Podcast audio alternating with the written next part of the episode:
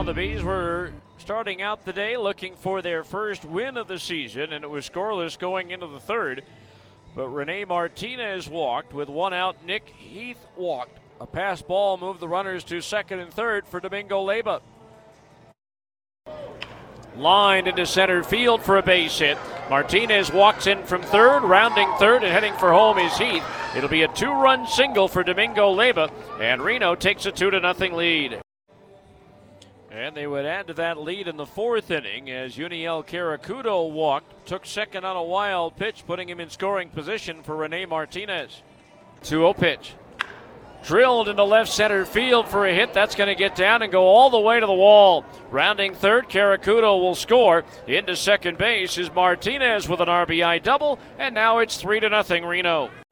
Querecuto's walk one of five on the day for Bees pitching, and four of those batters who walked came around to score.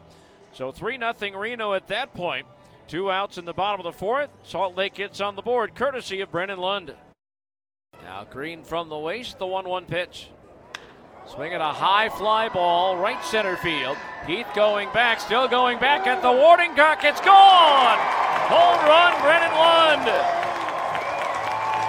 His second of the season, and the Bees are on the board here in the fourth. But that was as close as Salt Lake would get. It stayed 3 1 until the seventh. Trayce Thompson led off with a walk, bringing up Seth Beer.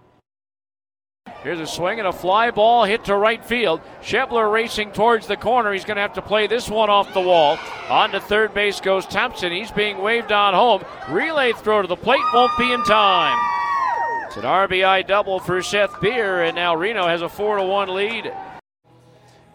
Later, Stuart Fairchild was single, putting two men aboard, and with two outs, Rene Martinez doubled them both home. That made it a six to one ball game. In the eighth inning, the Aces added two more on run scoring singles by Domingo Leyba and Christian Lopes.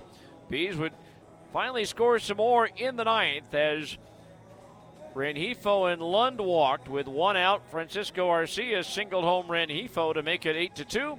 And then after Torii Hunter walked to load the bases, Preston Palmeiro grounded out to bring home Lund, and that made it 8 to 3. And that's how we ended up